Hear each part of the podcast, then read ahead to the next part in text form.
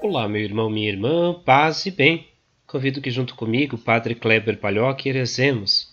Em nome do Pai, do Filho e do Espírito Santo. Amém. O evangelho que nós rezamos nesse dia é de Lucas, capítulo 4, versículos 31 a 37. Naquele tempo, Jesus desceu a Cafarnaum, cidade da Galileia, e aí ensinava-os aos sábados. As pessoas ficavam admiradas com o seu ensinamento, porque Jesus falava com autoridade.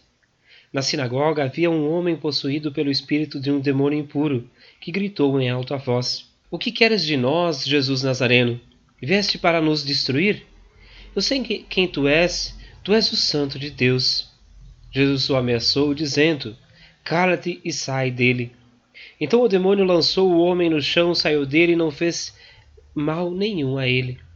O espanto se apossou de todos os que estavam e comentavam entre si: que palavra é essa?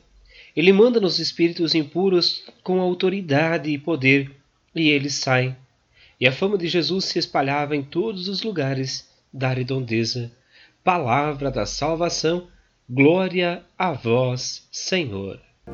Estou disposto ao que queiras, não importa o que seja, tu chamas-me a servir.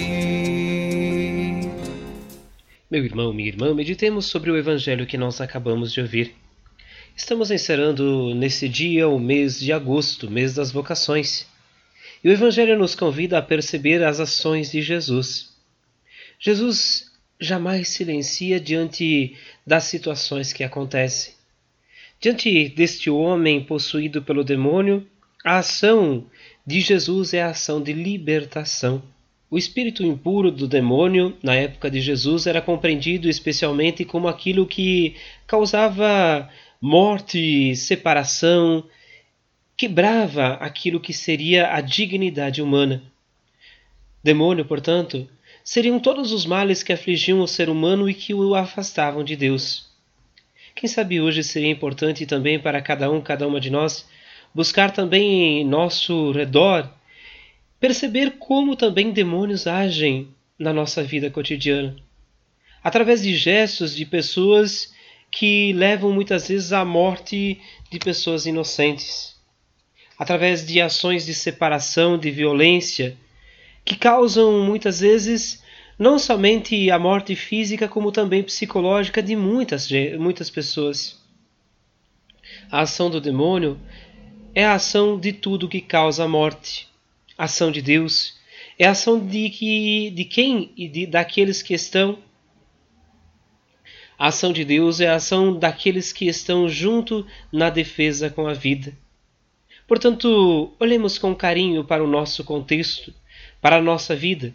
Peçamos a graça de Nossa Senhora nos ajudar a compreender nossos passos e rezemos. Ave Maria, cheia de graça, o Senhor é convosco. Bendita sois vós entre as mulheres, e bendito é o fruto do vosso ventre, Jesus. Santa Maria, Mãe de Deus, rogai por nós, pecadores, agora e na hora de nossa morte. Amém.